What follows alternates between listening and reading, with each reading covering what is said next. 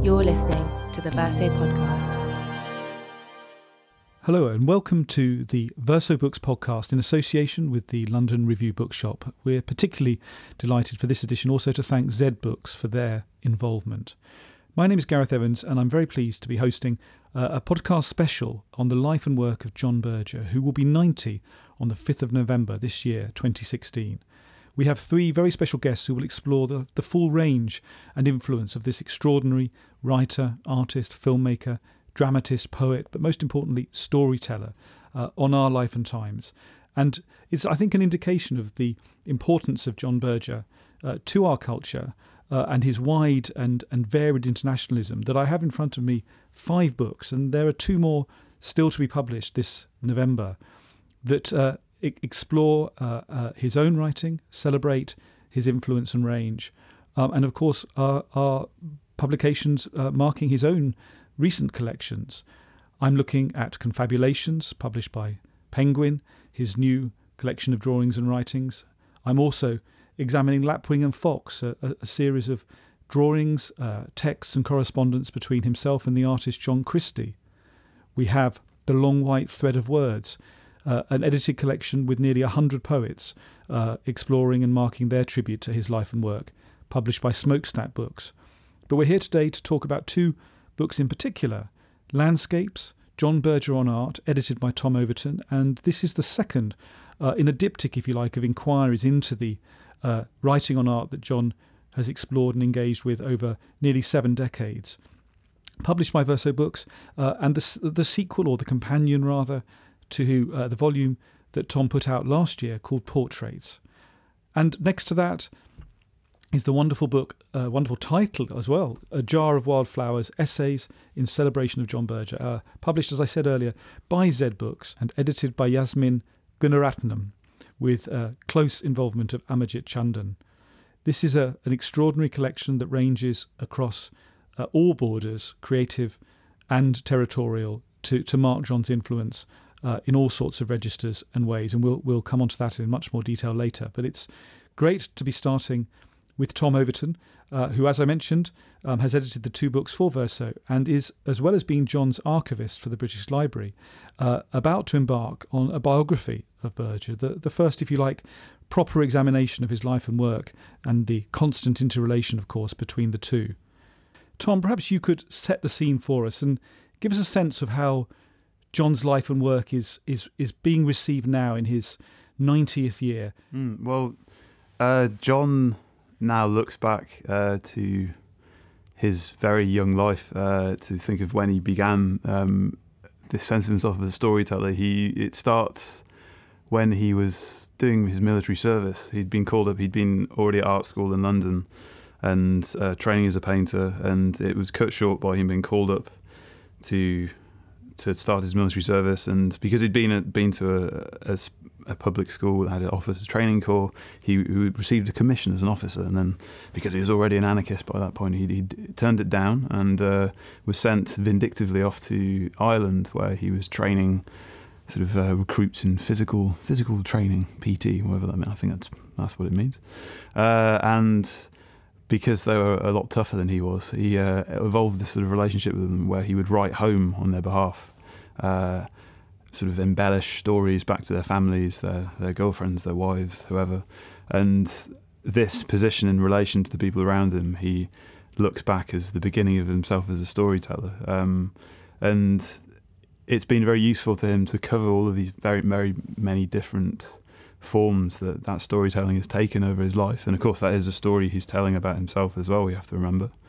Um, but the the watchword, the the thing that always went through my head as I was editing those those two books, Portraits and Landscapes, was something he quotes Picasso saying to his dealer. Um, Whenever I've had something to say, I've said it in the manner in which I felt it ought to be said.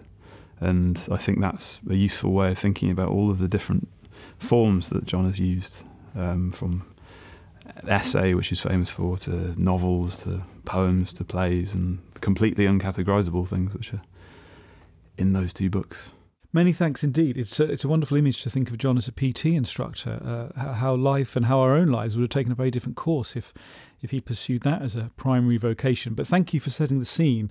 Let's come to your two, your two collections, which obviously taken together really do form a major statement by John, of course, and, and through your own editing of, of this extraordinary body of work about John's relationship with art, also, of course, with political struggle and the, and the kind of the, the crises of our times, because He's an artist himself, he's a writer, he's a thinker who refuses to kind of accept the conventional divisions, as you've suggested, between forms but also between areas of concern.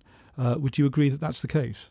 Yeah, completely. I mean, that was um, that was one of the challenges when when Verso asked me to put put together a collection of, of John's writing on art, and having to think about the because a conventional essay collection wouldn't have really made sense because that's although he's a, a, huge innovator and a very important figure in the history of the essay, it's by no means the most interesting thing that he's done. The the interest, I think, is how, as I was saying earlier, the variety of responses he's taken.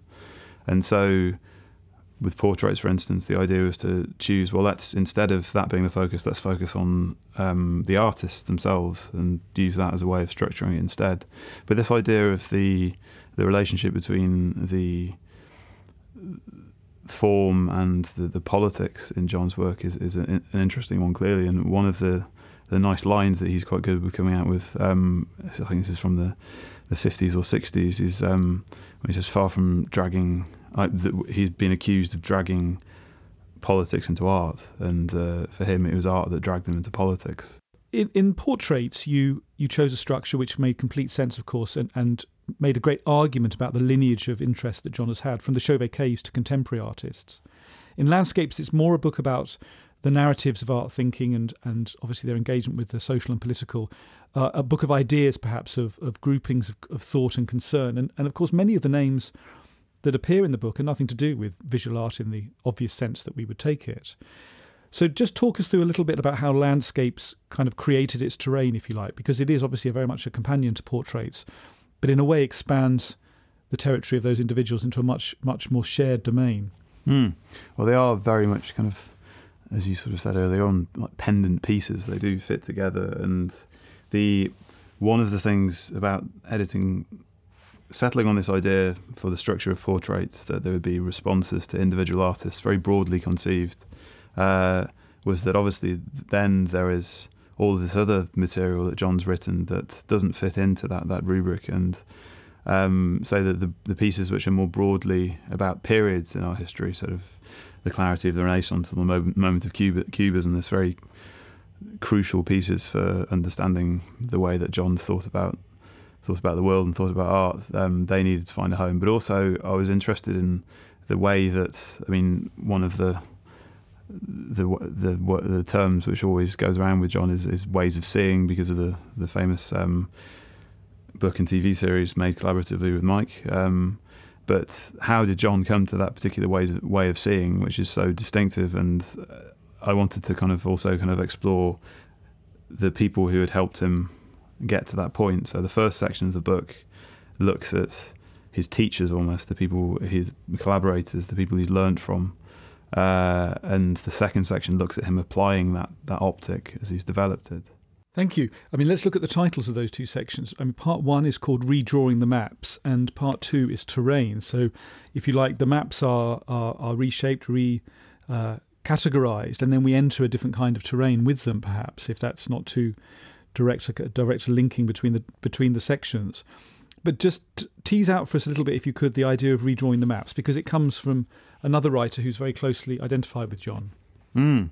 Yeah, that line's from uh, Geoff Dyer, who's a sort of great disciple of uh, of John's, uh, and it's from his his um, collection of John's essays, and also from the, the, very early sort of book he wrote about him in the eighties, and it also um, was used as the title of a, a free school, um, which in 2000, 2012 as part of the celebrations for the 40th anniversary of Ways of Seeing in G and this sense that um, Geoff says that rather than that rather than add John's work to the canon, uh, what he thinks we should do is, is, use it to redraw our map maps of existing literary reputations, and it was with that in mind that I thought that first section could be a sort of a response to that and a kind of a sense of where that came from. Um, as it gives way into the terrain section, um, I think you're right that it is.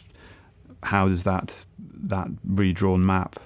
How does John apply it um, on this this redrawn landscape of uh, of art history?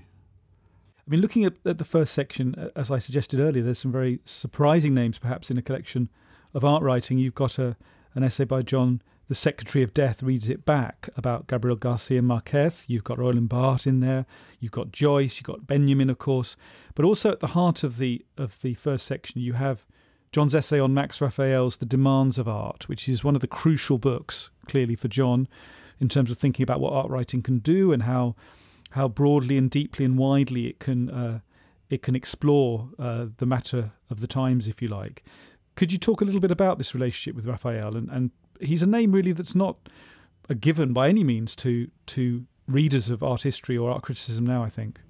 No, he's one of the he's one of the sort of John's early sort of mentors, and that I mean the important thing about uh, John's early life really is uh, in the fifties in in London is his living among a kind of this milieu of European exiles and refugees from uh, fascism, and him developing this kind of broader broader scope than many of his contemporaries did, and often many of them were you know a lot older than him and had very different life experiences.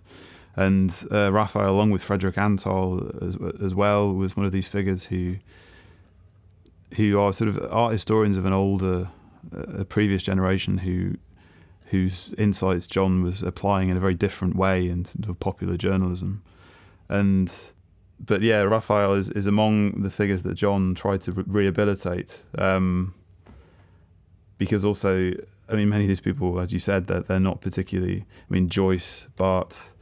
Uh, I mean, Barthes is an interesting, uh, or or um, Brecht. There are people that John sort of, along with his collaborators such as Anya Bostock, brought back into the English, well, brought into the English language in some cases for the first time, like Walter Benjamin, for instance.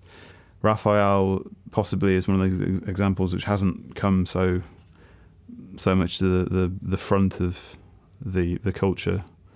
But John's constantly kind of rediscovering these people and advocating for them. He's a great advocate for other people's work as much as a uh, in, in writers as well as as artists. Thank you. I mean, there's two crucial points that you raised raised there. One to do, I think, with the emigre community in London, and we could obviously devote a whole podcast to to just that that extraordinary post-war moment when many many ideas and individuals came together to kind of create a, a new sense of possibility across many different art forms, but also the idea of collaboration.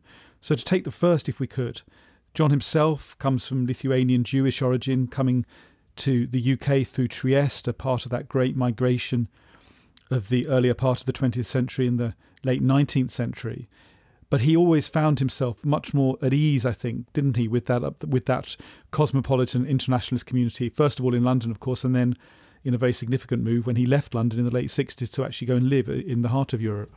Hmm. Yeah, completely. I think there's a kind of so there's, there's an atavism there, in the sense that he, he identifies with that as. Uh, you know, he sees something of himself in, in that group of people. But it is also that um, that sense that it, when he moves to Europe, it's because he wants to be a European writer, which of course is an extremely sort of topical thing to be thinking about at the moment. Um, and as you're saying, he's he's in he's in Europe from the 60s you know, to the 70s, and, and sort of moves down to the the Alps. But when the it's interesting that when the archive, when he donates his archive to the British Library in 2008, he, it's it seems like a sort of homecoming because of course he was born here in London, and very much as part of your um, season of uh, Here Is Where We Meet in 2005. I think John develops a sense that actually London is is at that point more of a European city than, than it was when he when he left, and that the way that I wonder if he's kind of been part of a of a change in the broadening of, of horizons here. I don't know, but the but yeah, there are there are two parts to that story as well. There's a kind of like the rejection of um, a certain sort of Englishness in the fifties, but then there's the continuing to kind of work at it. I mean, he still is engaged with the idea of Englishness, like um, Corker's Freedom uh, and the novel, and um, I mean, A Fortunate Man is about a GP in England, and it's about kind of like framing his experience within a broader European context. And so there's, it, there's, I mean, I think it, it's easy to to see this as a complete rejection or kind of like a an abandonment of, uh, of Englishness in favour of that. But I think there's, it's slightly more complicated than that. Absolutely, you know, it, it, it always would be given the kind of richness and complexity of the of the project, I think. In terms of uh, the other idea that, that emerged, the idea of collaboration, we can't uh, in any way overlook that, can we? I mean, there, there are collaborations, of course, with individuals. You mentioned Anya Bostock in terms of translation of certain key texts, but collaboration is absolutely central, not only to how he actually makes work, whether in book form or on stage or on on the screen, but also how he thinks fundamentally about being in the world. Th- uh, would would you agree with that? Absolutely. Um, I mean, there are so many with with Mike uh, and with all the way through his life with Nella Bielski, with um, with Peter de Francia, sort of very early on, um, and I think, and also it's interesting the way he talks about his. I mean, in fact, many of the texts and portraits are also collaborations with John Christie. Another, another sort of recent one uh, is um, that's come come about, and it's a real kind of is a real ethos that um, the way that he he also sort of imagines his relationship to his reader as well. I think he's, is quite collaborative, and he talks wonderfully about the experience of cinema as being a collaboration between the viewers and the uh, and the uh, the filmmakers. Um, it's yeah, it's a really kind of like all-encompassing term with him. Given this move to Europe, and uh, you know, with all the kind of inherent sort of contradictions and and interest that you suggested, but also with this idea of collaboration, can you can you notice or, or find a significant shift in the way that he writes in in that post uh, London period? I mean, obviously, it's many many decades now um, on both sides, if you like, of the shift. But uh, he, from my perspective, he he he makes a major shift into a much more expanded form of writing once he leaves leaves England. Takes on many different kinds of writing beyond the the essay, however radical his own expression of it might have been earlier. But is that is that just a if that's if that is the case is, is that a, sort of fairly literal expression of this idea that he moves beyond an island culture and an island mentality into a you know a sort of an unbordered continent or or is there something more fundamental going on with how he is thinking uh, aesthetically and politically? Well, I, th- I mean, very very broadly, the one of the shifts you could you could mark is from the sort of writing he's doing and the sort of painting he's doing in the in the 50s and to a certain extent the 60s. This kind of which the term social realism is, is the one that sort of generally tends to stick. But then if you look at what he's doing in the through the le- the later 70s into the 80s and 90s and to a certain extent in the present, it's something more like a magical realism that puts him into the context of people like Marquez that you mentioned, who's in landscapes. Uh, that in a book like Here's Where We Meet, it's about the was the the presences of people in in cities that he he's lived in, which wouldn't. I mean, the earlier kind of social realist John would find that very strange. I think, but that's as much a kind of. I mean, that they are sort of European books. That's as much a product of um, having this sort of expanded European mindset as having a more even broader than that, that you know, South American kind of um, outlook as well. Um, I mean, that's so that's one of the the broader shifts. But um, the there was always, I think he's always had this a willingness to to experiment. Though I mean, looking back even at something as early as um, a painter of our time, that's a very strange, strange novel in its own right. So this this um, this willingness to to think um, in that sort of way has there's always been the germ of it. But it has, I mean, and then maybe during the 60s it does get beaten into something which looks more like a more like a, a conventional novel uh, which doesn't work so well. But then in in in the 70s in the into their labors trilogy that's um, I mean they already are fairly uncategorizable I mean are they novels? Are they collections of short stories? They have poems sort of sewn all the way through them. They respond to to Zola. They respond to to Balzac and, and the, the, sort of like the, the histories that they talk about. But they they do so in a in a way that is his his is his really. One of the the crucial elements again that you've raised there uh, in relation to, for example, the novel "Here Is Where We Meet" is is is this understanding and sympathy, solidarity, even that he has with the dead, quite literally. The dead are not dead in the conventional sense that we would understand them. They're, they're present, as you suggested, uh, throughout cities and, of course, throughout landscapes and community. Now, that's something that very much sets him apart from British writing, even the much larger palette, if you like, of English language writing internationally. Now, this idea of the dead is both obviously a, a kind of uh, an emotional, relational one, but it's also one about, it seems to me, about keeping in mind, quite literally, and, and keeping present a range of possibilities from the past that might not have been fully examined, explored, or, or, or seen through. No, absolutely. I mean, just as you say it in those terms, I think I think about whether or not it's present in Joyce in that sense. So, like one of his some of his earliest reading, but of course Joyce has this wonderful European perspective as well. But I think that really comes into the foreground uh, when he's writing about peasant culture with its very different attitude to the to the past, as you as you put it. I mean, the the introduction to to portraits I called the company of the past because this was this this wonderful phrase that he he used when he described what it meant to him to to think about his own archive, the papers he donated to the British British Library in 2008. That um, the archives for him are a site for this company of the past, rather than being cut off from it in the in the way that he he feels that um, that capitalism like operates by by doing. Um, that it needs to constantly kind of like separate us from that sort of experience to keep functioning. And and peasant culture has this very different. Uh, the sort of peasant cultures that John writes write about has this very different attitude to, towards the past that that it, it doesn't it's more of a circularity than a kind of a linear flow that is chopped off. And of course, the way that um, and one coexists with one's ancestors, and, and that it's a more kind of seasonal way of living with animals as well. Um, the kind of cycles of their lives has become more and more important as John spent more time in in in, in the Alps uh, among those sorts of communities this relationship to the land, of course, that kind of extends out of that observation about about the dead, the coexistence of time, which is expressed, of course, in in seasonality and in that relationship with the wider community of the earth, shall we say, uh, is interestingly caught, of course, in the cover of of the book of landscapes that you've edited, because the front cover um, appears to be and and is a, a rolling English landscape with.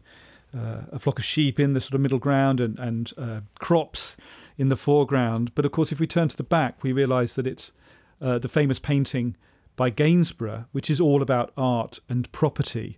Uh, and in fact, that is the title of one of the key essays in the second section, Terrain. So John is obviously very adept and, and very skillful both in managing a multiplicity of ideas within a single text, but also crucially um, going to the heart of the matter when he needs to within this much larger sort of metaphysical landscape. Yeah, well, the, Mr. and Mrs. Andrews, uh, the Gainsborough painting, is uh, one of the reasons I thought that would be a good one to use is because it's it really it forms one of the most memorable moments of, of ways of seeing uh, with Mike, um, the TV series and book. That there's this moment where Mike superimposes uh, a trespassers keep out sign on the tree in the back, and it's it becomes this moment partly of, uh, of John in dialogue with um, with art historians of, of, the moment about kind of what that picture means, and his point that as well as um, as well as them poss- possibly showing the couple kind of enjoying um, unperverted nature, it's also the fact that they can stand there enjoying it because they're not about to be chased off with horsewhips and, and shotguns. That they own the the land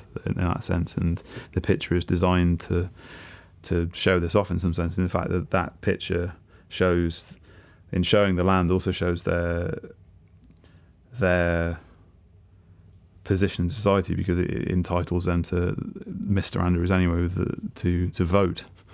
Yeah, it gives him his, uh, his his status in that sense as well. And I quite liked also the fact that on the front front cover you have the landscape as you turn around, uh, the cropping of the the spine. You could look at the back cover; it, it is a portrait as well, and so it fulfills both functions. And I, thought it was a nice way of uh, referring back to to portraits, the volume, and its sense of uh, the two as, as companion pieces. It's interesting, of course, that unlike portraits, uh, you don't uh, sequence the pieces chronologically in terms of terms of either theme or or publication date. But towards the end of the second section, terrain, towards the end of the book, you move towards a, a very uh, politicized gathering, shall we say, of course, constantly in dialogue with cultural expression at the same time. But you move towards a discussion uh, through John's work around Palestine, around the idea of prisons, and around the idea of forms of solidarity with the oppressed in a very explicit sense, in, particularly in dialogue with the writer Nazim Hikmet. Now, that's obviously an editorial decision you made. It feels absolutely relevant and necessary to the times we find ourselves in.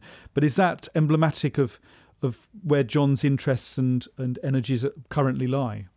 No, completely. I, I mean, the the sense of his continuing um, commitment uh, is something that definitely felt needed to be brought out, and it, that's visible also towards the end of Portraits because the last uh, the last piece there is about Palestine, and as you say, this um, if maybe one of the if one of the overarching themes of John's entire oeuvre is this sense of exile, it's the one that he always identifies.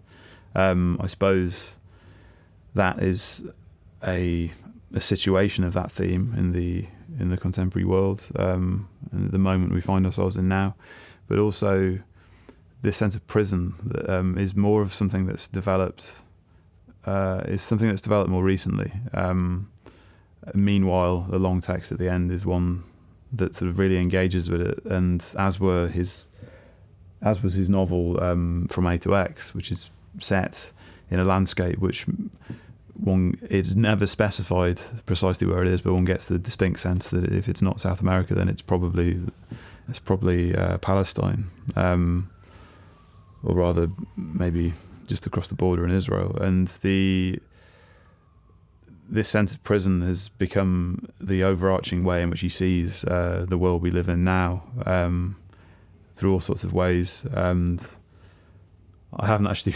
read uh, much of Confabulations yet. I, am in, interested to see if it continues in there. Um, but the but I do like the fact that uh, I was talking to, to John's stepson, who's a doctor, about uh, the the title Confabulations. It's um, a apparently a medical term which combines uh, truthful statements and untruthful statements. So it's this sense of fact and fiction again, which also kind of runs all the way through John's work.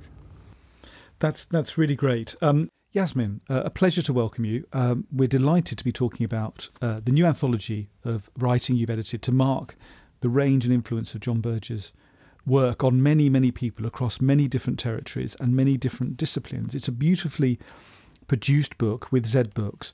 And what's most striking on first glance is the is the structure of the book. I wonder if you could set the scene for us about how you put uh, the the wonderful contents together.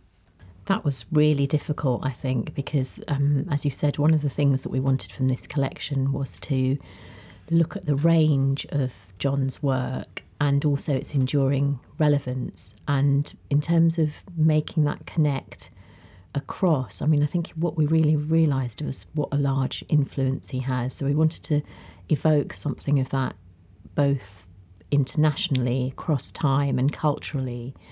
And so when the essays came in, I think it would have been quite easy to do a quite conventional thematic structure. Um, and so it, that seemed almost to go against some of the poetics of John's work.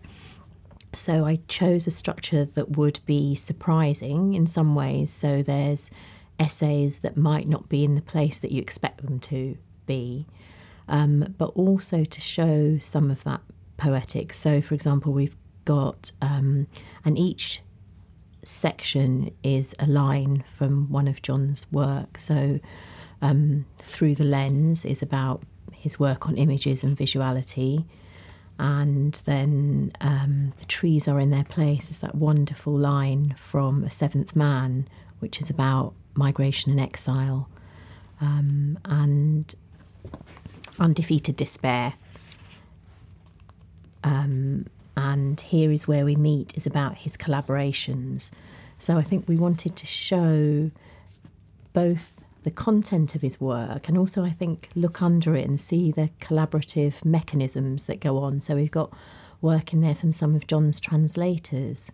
And translation, again, has been another area of John's work that's that's not as widely recognised. I mean, I think the thing that I found out, you're continually surprised So I was really surprised both at how far his work has travelled, how people have run off and played with his ideas and taken them into different contexts. And it's not just a subservient engagement. I mean, people are really thinking about those ideas and how they might change in different contexts. Um, so I hope it's quite a lively, sparky book and full of surprises. It certainly is, and, and, thank you for setting the scene for us. I mean, there are five sections, but also what's very striking within each section is that um, each contribution is is given a, a, single word title, if you like. Uh, titles like memory, stars, conscience, spirit, verbs, play, tenderness, love, courage, solidarity, tennis. Now, these are very interesting sort of subdivisions within already fascinating categories.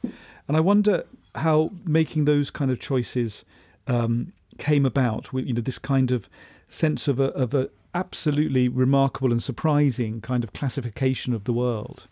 It says something about the essence of John's work, actually, that I think for him, especially most obviously in his work on vision, it's looking at the world in as both constraining but also surprising. And the those one word titles, in in some ways, they're little constellations of a spirit or an essence. Um, so I think Tennis is from John Christie's essay, where he's talking about actually working with John. What was that like? You know, John would send him a colour, and then they'd almost riff off that.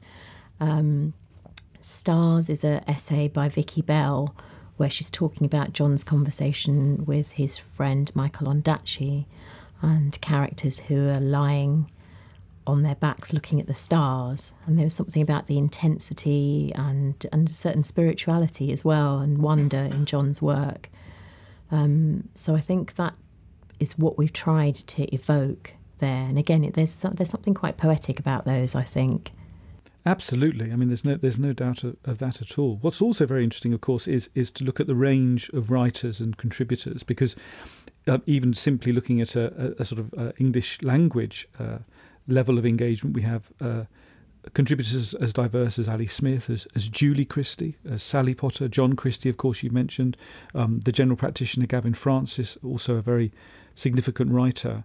But crucially, what's very important is that this is a truly international collection and really does bring into English, sometimes perhaps, and please correct me if I'm wrong, for the first time, uh, writers in relation to John's work um, that we're delighted to encounter here. So, could you tell us a little bit about how you gathered the contributors and if there is also, I suppose, as a supplementary question, if there's a a notable distinction in how John is perceived in different territories? Yeah, well, in terms of the range of the contributions, and it is a very international book. I mean, that was very important to me, particularly that I think um, Nirmal Puwar t- talks about it in her essay as a sort of a European fraternity. So it was important to move beyond that. So I, I tried to also commission p- pieces um, by women of colour, particularly, who are often sort of marginalised um, generally, but who also have been engaging and working with John too. So I think to sort to try and listen to voices that aren't necessarily the ones that you would be most familiar with was quite important. And to have those juxtaposed with people who are quite established. So I think it's the, then again about the range and the fact that actually John's work speaks out across this diversity. So, um, I mean, that was really what. So it was important to me that this, this book wouldn't just be um, the sort of usual people you would imagine. And I also really wanted to encourage some younger scholars too. Uh, so there's work in there, for example, by Heather Vrana, who's working in the context of Guatemala. And there's these engagements. I was quite interested in people who were thinking about John's work on the photograph and thinking about how the status of an image can change as it moves between the private and the public. And that was quite an endure, uh, a reoccurring theme. So thinking about new forms of activism, where the visual image can it be something that's different from the mass production of images uh, via capitalism so, can there be some sub- subverting of mass production and mimicry? Um, so, again, there are people who are engaging with John and taking him really seriously and saying, but what about? And how about this? Um, and actually grounding that in particular political and social contexts. And also, what's very striking across across the collection as a whole is, of course, the very different registers of writing that are part of this volume. There are essays that are you know recognisable as, as essays in different traditions. There's testimonial, if you like, act of wit, acts of witness, um, personal um, encounters with John, um, senses of where he sits within a particular discipline or in a larger uh, frame of reference. Now, that all, I imagine, all evol- evolved naturally through your invitation. You didn't prescribe any form of writing or any kind of way of thinking about John's life and work. No, I mean, the invitation was very open.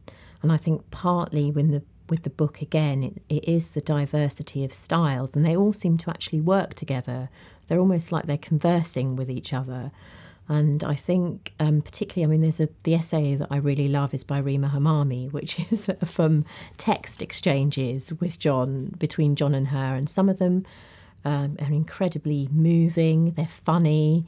They're sort of there's a you can see their relationship as sort of form of teasing each other, but all grounded within very different contexts of what's happening in Palestine and then you know the different changing seasons in John's life in Quincy. So I think there's something very interesting in that form of writing, um, where it is something both both intimate but very embedded in a social and political context. And then there are others which are, I guess, more analytic and are taking those engagements with John's ideas and concepts it's very important, obviously, for the collection, um, and we've spoken about this in relation to Tom's uh, collection, Landscapes, uh, that we mark John's relationship with Palestine, of course. And with Rima Hamami, John um, co translated Mahmoud Darwish's mural. They've also had other creative engagements as well. How important was it for you uh, as a collection to make a, uh, a direct political statement about John's involvement. He's an art writer, of course, he's a storyteller across disciplines and genres, but he's absolutely unashamed about his form of political commitment and how it might manifest.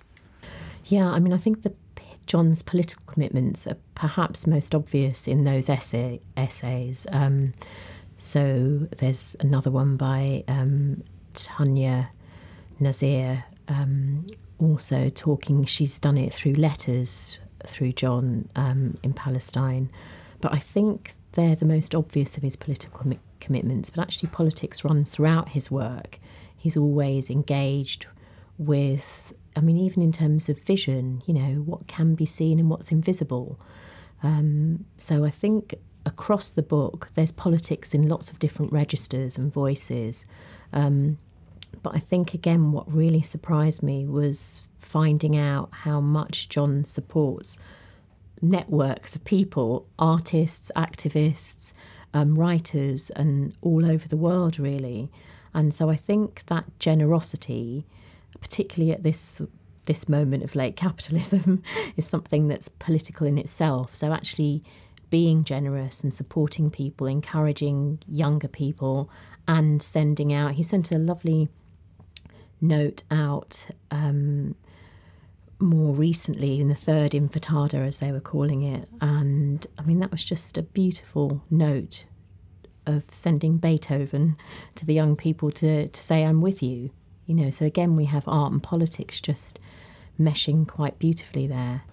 I wonder if we could talk now a little bit about your own uh, sense of how John's life and work has, has influenced and informed you. You you contribute a, a, a, an important and extended introduction, "Learning by Heart," to this collection. It seems to me that title, your own essay title, suggests that um, very important tension between uh, an aesthetic, political, social um, inspiration and and uh, informing, and of course a very personal meeting with the work as well.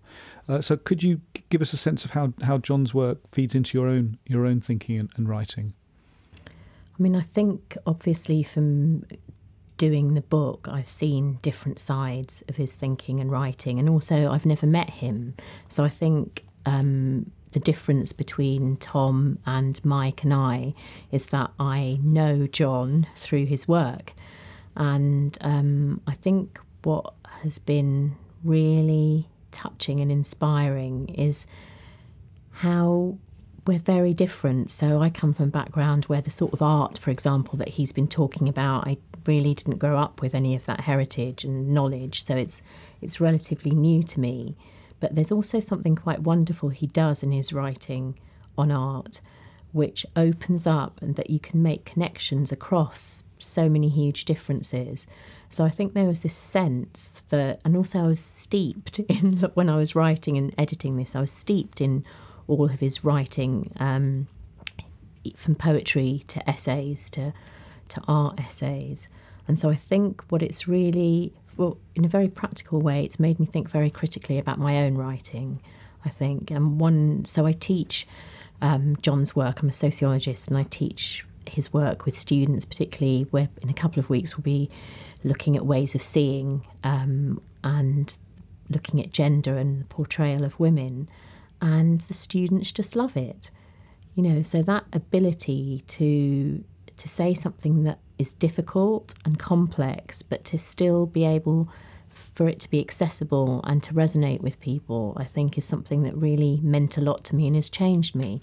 So I think over the years there's there's several people. So I think there's John's part of an intellectual trajectory and a movement but I think that we've lost something very important in terms of how he manages to bring together these different disciplines and knowledges, really.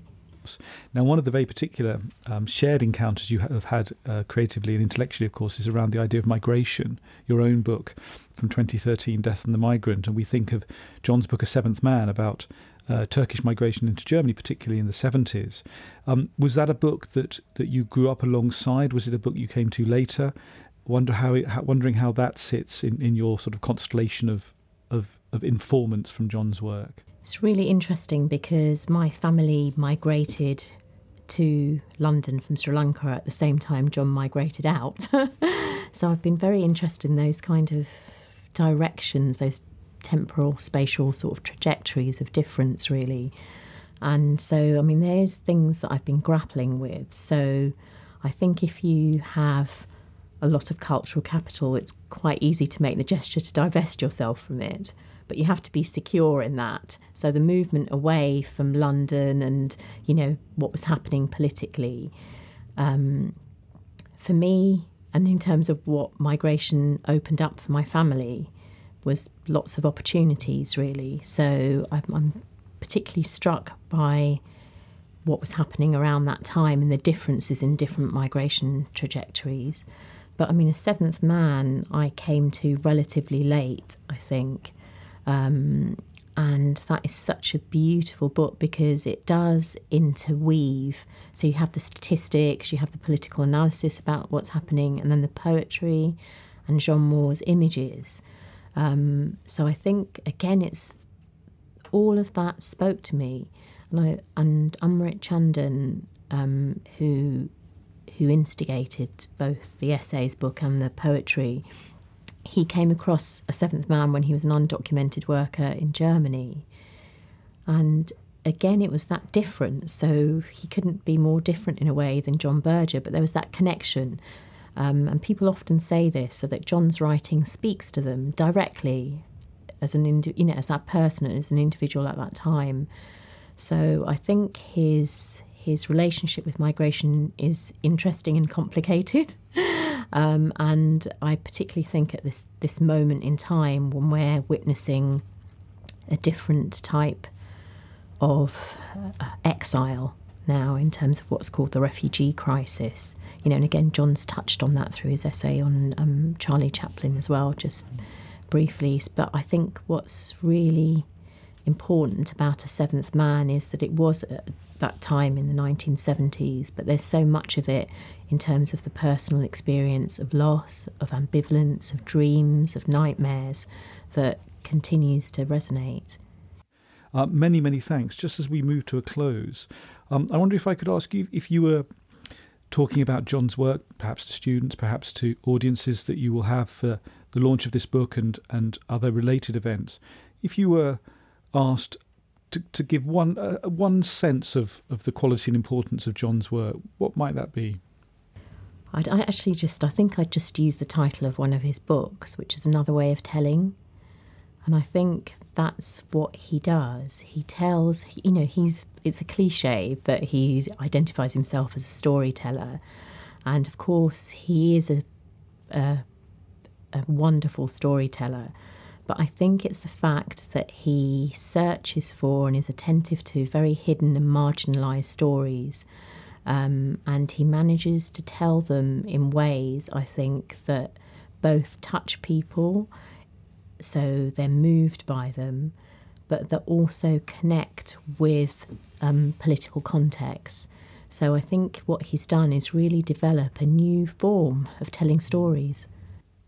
Well, that's tremendous, and and and provides a wonderful segue, if you like, into uh, closing comments about this particular book, because your own fellow Sri Lankan writer Michael Ondaatje has said that the essays in this collection speak to the great range of John Berger's writing that so often reveals a crucial and often unspoken history of our times.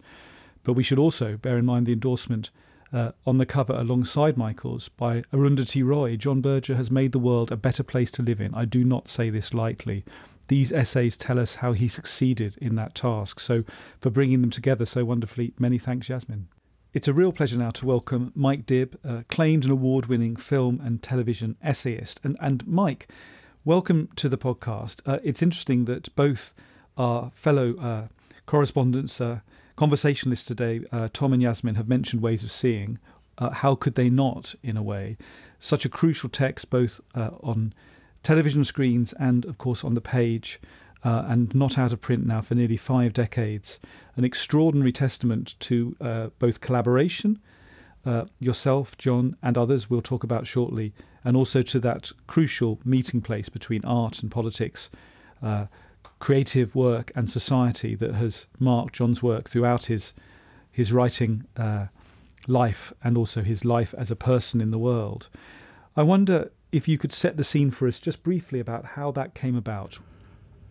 Well, I think the title "Ways of Seeing" might even be me, uh, mine. I think I, I think we were trying to think what to call it, and I think uh, in that conversation, I suggested "Ways of Seeing," and which stuck. Uh, but how it actually came about is I'd, I'd met John earlier in 1969. Uh, I met him, of course, as a writer much earlier than that. But uh, and the first conversation we had was about um, Brecht, because I'd loved the translation of the poems he'd done with Anya Bostock, Anya, his wife then. And uh, we talked about Brecht, and we it never came to anything, but we got to know each other and made friends. And then uh, I was a very junior member of the Music and Arts Department, and Stephen Hearst, who was the head of it, Music and Arts Department, wrote to John suggesting that he might like to make a short series on any subject of his choice. Uh, Stephen might have been thinking it as a riposte to civilization, but I don't think John saw a single episode of civilization. He sat there in Geneva and wasn't interested. He knew Kenneth Clark, of course, and they had some kind of relationship before. But uh, the idea of response to civilization wasn't in our minds. I don't think it was in John's mind. And John came up with a proposal, which, if, and I, I wish I still had that first document, but it was the idea of taking an archetypal European painting and spinning a half hour film out of issues and subjects around that. And as soon as we started talking, that didn't seem to be quite hold. And he didn't, he was offered the series, he didn't have to write anything to suggest what he should do. He just said, do what you like. And then when we really started talking, the work of art and the age of mechanical reproduction had just been translated. And John said, I think that's what we should both read and think about. And John Drummond, who was the executive producer of the series, uh, immediately saw that there was a kind of rapport between John and myself, and that although I was only supposedly designated as research from the series with the possibility of directing one half hour thing, I'd never directed anything beyond a sort of quarter of an hour films about this and that. Uh, but such was the trust that could generate, be generated at that moment, that John left us to think about what it should be. And so it just grew from that. And John came over um, and used to stay with his mother and father in Hallam Street. And I'd go over and we'd talk about things. And, and then John would go away and write stuff. And I'd go away and look at images and think about other dimensions of things. And we arrived at three programs. That the first was going to be an attempt to take the work of art in the age of mechanical reproduction, which is a pretty dense text, and try and find a playful, accessible way of making those ideas alive. Uh, then he just completed the novel G, which is why he was free to do the series, because that had preoccupied him for the previous period very intensely. But he'd finished that. And then, of course, there were a lot of ideas in that about the relationship of the male gaze and women. And so we, the second film, which is about the representation of the uh, nude in European painting and the male gaze and the objectification of women, which that uh, entailed, became the subject of the second film. And then there was one essay which he'd written before, which I think in several forms, but one of the main forms, I think there's a, is it a Phaidon or Thames and Hudson uh, themes and subjects in European painting. And John had written an introduction. And that introduction became the substance of the essay on European oil painting, which we then changed a lot. And when we began the series, believe it or not, we didn't know what the fourth film was going to be about. Uh, we were even talking to uh, the Red Ladder Theatre Company, which is how I first met Chris Rawlence, uh, who I subsequently collaborated with on Once Upon a Time. Um, and uh, we were thinking of trying to do something on the national heritage, the idea of this national heritage, which, of course, was a history of private ownership, which is then glossed over and suggested that it's our heritage when it clearly was the heritage of extremely wealthy people. Um, and there was an awful lot of obfuscation about the true history of that and the meaning of that the sort of thing which Raymond Williams subsequently in The Country and the City brought out beautifully. But that didn't seem to work. We weren't convinced of that.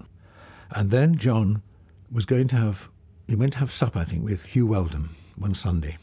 And he'd known Huw Wheldon pretty well because John, prior to Ways of Seeing, had done a number of very interesting films for Monitor, directed mostly by Michael Gill, who was one of the co producers of Civilization, and another film which was subsequently wiped because it was done in studio and therefore not kept, was directed by Peter Montagnon. So the two directors who he'd worked with most closely prior to me had co produced Civilization with Kenneth Clark.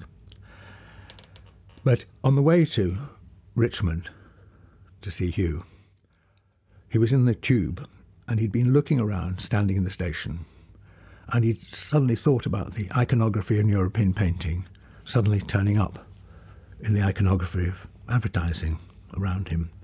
And we began to think about colour photography, rendering objects desirable and tangible in the way that oil painting had rendered textures of things and clothes and objects and spaces in European painting. So he rang me up on the Monday morning and said, Mike, I think we've got a, I've got an idea. Should we do the last film about advertising? And so that's how the fourth film developed. And I suppose the fourth film, in that sense, was the most original of all because it opened up a whole field which has subsequently been followed up by many other people. But that, I think, was what happened with the whole series, is that it, uh, in the book, we say to be continued by others. And in a sense, what I think the book did and what was so exciting about it and what the films did was just open up a possibility of thought and, and about whole areas of visual representation which hadn't just been thought about in that way. But I think we managed to find an accessible way of doing it. And I suppose one of the great advantages you have when you work with John is you have an amazing face. And uh, rather like Miles Davis, you can't take a bad photograph of John. you know, even if he's angry or worried or anxious or smiling or whatever, it always seems to be a wonderfully graphic visual expression of whatever emotion it is. And also, he has this extraordinary voice. And that was fantastic for me as a filmmaker because, in a way, it was like some safety net. You know, as long as his voice and thoughts and, and the way he writes was there, you could play around on that. You could decorate the tree in all sorts of other visual ways. And so it was an exciting journey. We both set off on, not really knowing where we were going to go, but given complete freedom to get there. And I think it actually represents the essence of collaboration, which is what I love, is that you can argue with John, and it can be quite a tense thing. You know, it's, if you disagree with John, and he, uh, it's not comfortable.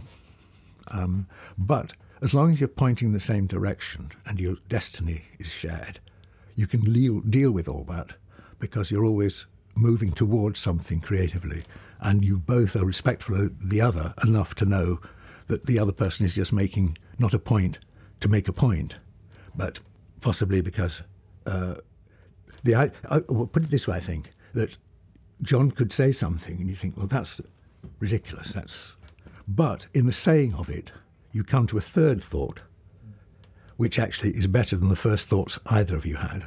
And that's what's so fantastic about collaborating with John. He sort of raises the, the bar of the conversation. So you, you leave a half thought, each of you might have, and you come to a much better one as a shared thought.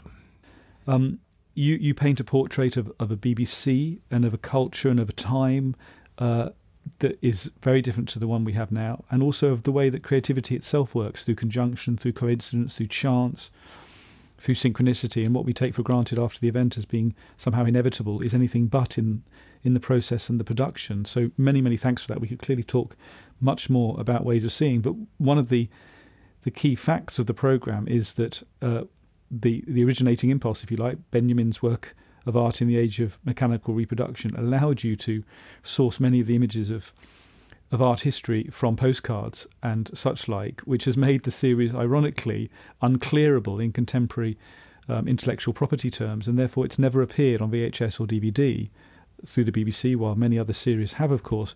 But perhaps that's that's um, as it should be.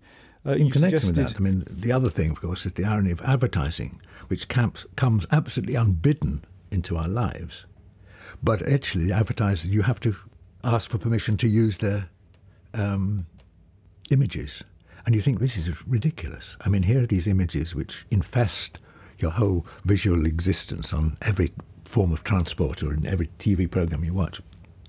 And then this is protected as, as, as, as something you cannot comment on. It's a crucial point, and, and you could directly challenge that in the first edition uh, of the Penguin book, uh, subsequently published, where you, I, I, believe, made that first edition copyright free. Yes, we didn't know how he squeezed it through, but we but it actually says the text of this book is not copyright, uh, and we couldn't, of course, claim copyright over no. all the images, which although the, the, the we, we hardly pay anything for the reproduction rights because the National Gallery, for instance, thought that these images were so badly reproduced they couldn't deserve to be paid for such awful representations of their painting. But but this is something that, that runs through obviously John's work. Generally, he wants to make books accessible. This is a, a book that came out in paperback, um, in uh, Tom Overton's edition uh, of John's art writing portraits. The books are the images are produced in black and white, although they of course are, uh, almost all of them are in, originally in colour. It's about making the work accessible, open, um, available. Uh, and the book is so crucial to the Ways of Seeing project, which of course can be viewed on YouTube. And we urged those listeners who haven't uh, seen it to find it uh, and to fill out their the encounter of it themselves. Um, but the book uh, is also a, a, collaboration, and I wonder if you could give us a sense of how the other members of the team worked on the book. Well, the book could not have existed if the TV series hadn't, because it existed. So there were already pre-existing all these images I'd collected. And, um, and in a sense, that was one of the divisions of labour. You know, when John, for instance, in the last film, we talked about advertising, we'd talk about the various dreams of advertising, and things like that. And John would go away and write these different dreams. I would go everywhere he went in London. Every time I noticed a shop window or an advertisement, I'd jot it down. And there wasn't little cameras. You had to sort of accumulate enough images to make it worth going out with a film crew to film them. And I went through every magazine. Every time I bought a magazine, I was just combing through to look things. So there's that activity going on. Um, and that meant that we had before the book this great bank of images. John wanted to bring in, and Chris Fox had been a researcher and collaborator on the thing and helped me in, in sorting through those images and thinking about European paintings which might link to them and things like that. So we had that existing. Uh, Richard Hollis, uh, designer who actually I'd known before at a personal level because he used to live near me and I'd known him before. But Richard had was the uh, designer of New Society and had designed the cover of G, for instance. So Richard came on board. And then John wanted to bring uh, Sven Blomberg, his painter friend who lived in Lacoste, uh, and he'd known for years and years. And, uh, and we were given a room near Broadcasting House, and we just spent, we all came together, and we spent, was it two or three weeks? Just there, all together, putting all this book together. And Sven went off on his little own bender with his little visual essays. His, his, um, and Sven was quite complicated because I remember when Richard and I, we, when we were after this period, then it became down to Richard and myself to really put a lot of work into bringing all this work into the book. And Richard, of course, was a brilliant uh, designer. Uh, but I remember when we phoned, we couldn't really fit. We had too many images for one of Sven's little essays, which I'm not quite sure what they quite mean, but somehow they add to the book in a rather an interesting way. They give a sort of space for reflection about images and the relationship of images. Though each one had a kind of meaning for Sven, which was very much more intense and focused than it was quite clear for us, I think, often. Um, and I remember uh, phoning Sven saying, "Look, uh, it doesn't really. We, we, we've got to reduce the thing by two pages, so we might have to lose these images." And he'd get into a complete fury about how one could possibly uh, misinterpret his visual essay to, in such a vulgar way. So there were sort of moments of stress in that whole process.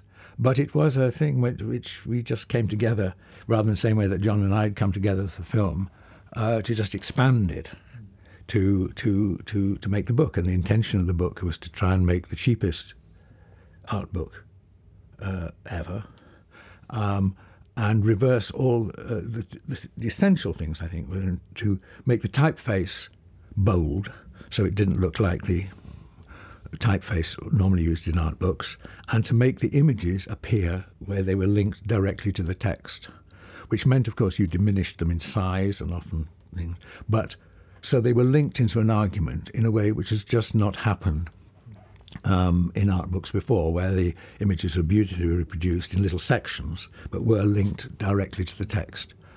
Uh, and so it was very exciting. So it was like sort of remaking the film by making a book, which was kind of trying to remake the way in which a book might be made. And like the like the television series, it's had uh, an incalculable uh, influence across the world and across many different disciplines and for many, many uh, different people in, in all walks of life.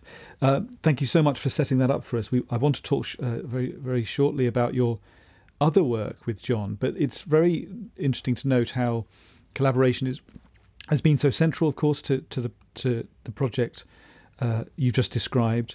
Crucially, how the relationship between art and society is constantly in, in a kind of dialectic dialogue. Uh, and also, most importantly, I suppose, about the space for the reader and the viewer in these projects, that there is a, an explicit desire to inc- include uh, those who encounter the work um, alongside the production of the work, I think, which is, is very striking. Um, it's wonderful you're with us today because, of course, we are uh, wanting to show how John's work has spread beyond the page, of course, into screen based media and onto stage and radio and, and other forms as well. Um, but as I've said, you this is not the only project you've worked on with John. You're very close friends now for nearly 50 years. Um, and we, we've got time probably to focus on two more pieces uh, in that ongoing um, dialogue. I'd like to talk a little bit about the, the film of Pig Earth and also about your series on time made with Chris Rawlence. So if we come to Pig Earth, this is the first volume in book form of John's trilogy Into Their Labours. And what was it about that particular project that you felt would have a, a televisual version in this way, moving from book to screen? Well, I think it came from John, who John contacted me and saying, I'd like to try and make a film in Pig Earth. Because what you have to understand uh, is one really important thing is that after Ways of Seeing came Seventh Man. And John and I wanted to make a film based on that book. It was going to be called Did You Come by Photograph or Train? And uh, it was resisted by uh, the head of Features Group, who said it was far too political. It was a film, film that should be made for Panorama and it couldn't be possibly made in the arts department. And, and John, and it was it provoked a terrible argument. And John was completely disgusted and said, I never want to work for the BBC again. Uh, I was in the middle of it as a staff employee, very, very complicated um, place, uh, politically with a small p. And uh, so J- John refused to do anything more for the BBC, uh, which was awful for me because I we'd got quite a long way sort of doing work on this thing. And indeed, we could have done it, I think, because right at the last moment, Huw Wheldon heard about it. And Huw Wheldon was then director of television and an old friend of John, said, This is ridiculous. John, please ignore this. Uh, please come and do it. But John um, was so incensed, he said, No, I won't. Um, so that fell through. So for several years, there was no point in contacting John because John had made a resolution not to work with the BBC, which suggests also that the BBC wasn't always that wonderful place where you could do absolutely anything you liked. And I hugely regret that now when I think about it, because of course that was so prescient of what's happening now. And then uh, subsequently, when five years ago the BBC refused to let John and me make another film, our last film together, which would have actually been called Seeing Through Walls and been a continuation of Seventh Man and be a series of films within a film reflecting on the world we now have. And I always regret that really those two films would have been hugely important, but they were the two things that didn't happen. Uh, how does this relate to what you said? Except uh, it, it relates directly in the sense that it was uh, setting up for us how Pig Earth came about. Ah, so yes, how Pig Earth. So then John was writing, um, had moved to Quincy. He'd broken up with Anya. He'd moved with Beverly to Quincy. Uh, and it was he who suggested that it might be possible to do a film of Pig Earth. So that and and that became easy because um, uh, I think Leslie Megahey was was editing Omnibus. Leslie, who I knew, a wonderful filmmaker, uh, and I liked him very much. And he said, "No, no, that'd be a good idea. Let's do it." And and so an exhibition was set up. Lisa Appignanesi was running the that dimension of the ICA at the time. So we filmed the whole thing at the ICA. But the other important thing was uh, I wanted to sort of create another sort of level, uh, visual level, to frame these still photographs. So I uh, commissioned Jean Mohr to go with a little 8mm film camera and go to film little images around the themes and, and subject matter, but filming it on 8mm film, which gave it that sort of flickery other thing, but also produced another visual space into which the um, is the images could sit. Uh, and then the other thing was music, and I found a, a French accordionist in in um, in London, and we met, and I said, I want you to create, I want something which is like a French accordion, but then sustained these notes. And I had this funny experience with this French accordionist who couldn't understand why I wanted him to play little themes. Ding, dee, dee, dee, dee, dee, dee, dee. I said, how, how could you possibly want me to sustain this note forever? It's getting so, so completely tedious. And then I'd get, wave to him, and then I'd ask him to do another little phrase. Dee, dee, dee, dee, dee, dee, dee. I'd say, hold, hold, hold, hold, hold, hold, hold, hold. And that produced a sort of lovely oral space for the film. So that was the only thing. And then John came over and and and um, we edited the text a bit and edited it with um, Dai Vaughan. Uh, and but of course we didn't have enough really to sustain the whole film. So then John said, Well, I think we ought to actually have a. The best way to complete the 50 minute length that Omnibus had to be would be to uh, contact Theodor Shanin, uh, who has written more on peasant experience than anyone else. I think he was, was he in, working in Manchester? And so we set up this conversation with John and Theodor Shanin, which then completed the 50 minute length of the omnibus program. So it, it, so it was a way of John and me coming together on a subject that he wanted to make a film about mm. and which was acceptable to the BBC to make a film about. Though the idea on BBC One containing Pig Earth now uh, with a, 20 minute conversation in rather, you know, this heavily accented uh, voice of Theodor Shanin is unthinkable.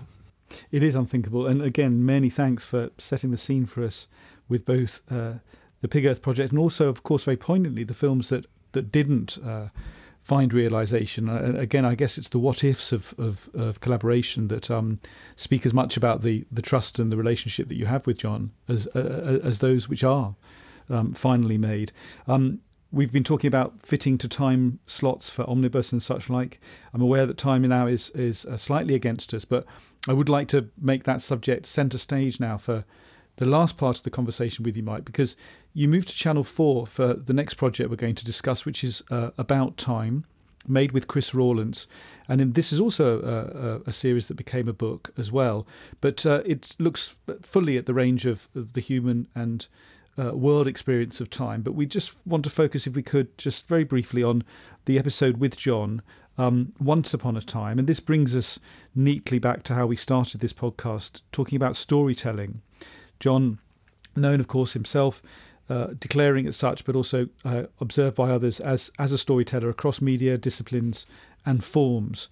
And in that, he he he really makes central the idea of of the the the promise, the space, the kind of um, the, the, the welcome of a story. And what, what is your sense now, looking back on that on that episode of of what it meant for John to to bring that into a, a televisual space? I think it's actually a surprise as how well it came out in a way. It, I, I, now think of it as the film I most value of the films I made with John because it has something about it which is very special. But uh, we tried to do a series about time for the BBC and it was rejected, which is why I then sent it to um, Jeremy Isaacs and Michael Kustow, and they said, "We'll make it for us," which has detonated my move from the BBC. If the BBC had accepted it, I might have stayed there to do it.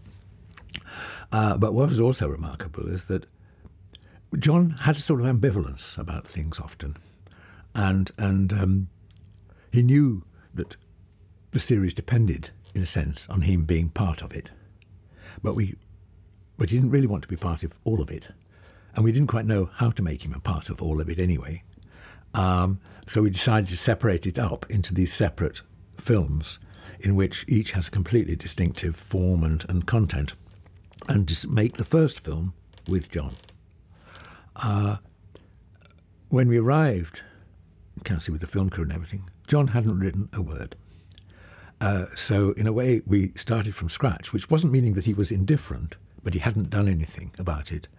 Uh, and the whole intention was to make a series of uh, tell a series of stories, which all had an idea of time in them. It could be a poem, or it could be a, a traditional story. It could be the story of the tortoise and the hare, or it could be a story about Beethoven going deaf. Or, and and what happened was uh, in the intensity of the shortage of time, Chris and John tended to get together and work on all these texts. So they worked incredibly intensely. Chris is a very good writer himself. And, uh, and I and the film crew went out around Quincy and the surroundings to build a complete uh, brand tub of images, which we didn't know how they were going to be used, but were all the the the the the, I, the discipline of the film was that it was all going to be filmed in and around that and away from images like specific images of Rembrandt or photographs of, of particular photographers. That all the images had to be created from either within the house or from the surrounding town and fields and streams. And I think what's wonderful about the film is how well it came together because of that. Uh, so each little story, we had to choose a different place where John was going to tell the story, whether it was going to be in the barn, whether it was going to be behind his desk, whether it was going to be by a fire, and then uh, connect each of the stories and each of the sections to these different spaces, and then trying to find the images from around which would actually match these stories, which meant immediately you were moving into the world of metaphor, and which is the, filmically so perfect that actually, if it, the films, if you if illustrate things literally, it's very banal, but if you illustrate them metaphorically, it can be incredibly poetic and, and, and resonant. And I think that's one of the most important things. So I think the whole film works at a personal level because John speaks very personally about the death of his father or the wonderful poem he wrote on Moat Orlandi or Orlando Letelier. Um, and drawing Beverly, and we have this lovely thing about you know one of the best essays I think he ever wrote, which was on drawing that his father after his father had died, which I think is actually the best short essay on drawing anyone could ever read. I think it's fantastic. Um, so the reason why I love Once Upon a Time particularly is I think it, it embodies in a single film the way in which some of the best work happens because you can actually take chances and you are with an extraordinarily sympathetic team of, of a cameraman you feel completely happy with somebody who uh, Chris Rawlence I was close to, John, I love, uh, Dai Vaughan, a most wonderful editor. So it's really a real collaboration of friendship, and I think it testifies to, if I had to think of a single film which represented the kind of warmth I feel to the importance of collaboration and to authorship of a film being not singular but plural, I think that film perfectly exemplifies it.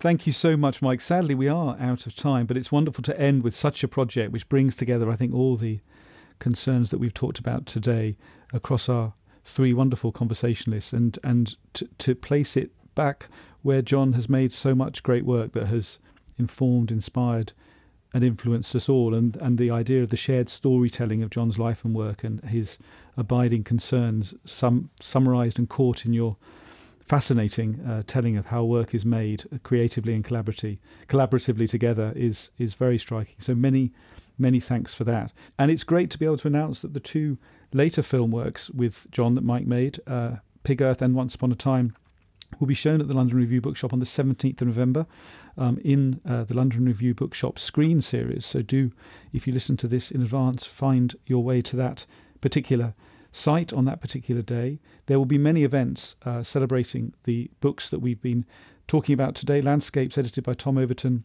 and Yasmin's collection, A Jar of Wild Flowers. Do keep an eye on the Zed Books, Verso Books websites uh, for details of those. Uh, of course, John is the uh, author of the month at the London Re- Review Bookshop, and the five books that I mentioned at the beginning of the uh, podcast will be available there, of course, throughout the month, along with two other new publications John's reading of a Platonov short story with accompanying CD, and also, perhaps some very poignantly, um, a collection of portraits of John across 50 years uh, by Jean Mohr, a single photographer and a single portrait subject, perhaps unparalleled in that duration in the history of photography, who knows, but published by Occasional Press in Ireland will also be available to buy alongside dozens of other publications, of course, by John and his collaborators. So it just remains for me to thank uh, our wonderful conversationalists, as I've said today, Tom, Yasmin, and Mike. Many thanks to Anthony for putting this programme together, to Zed Books, to Verso Books, and to everyone at the London Review Bookshop. Uh, we all send the warmest happy birthday to John on the occasion of his 90th birthday this 5th of November, and we thank you very much indeed for listening.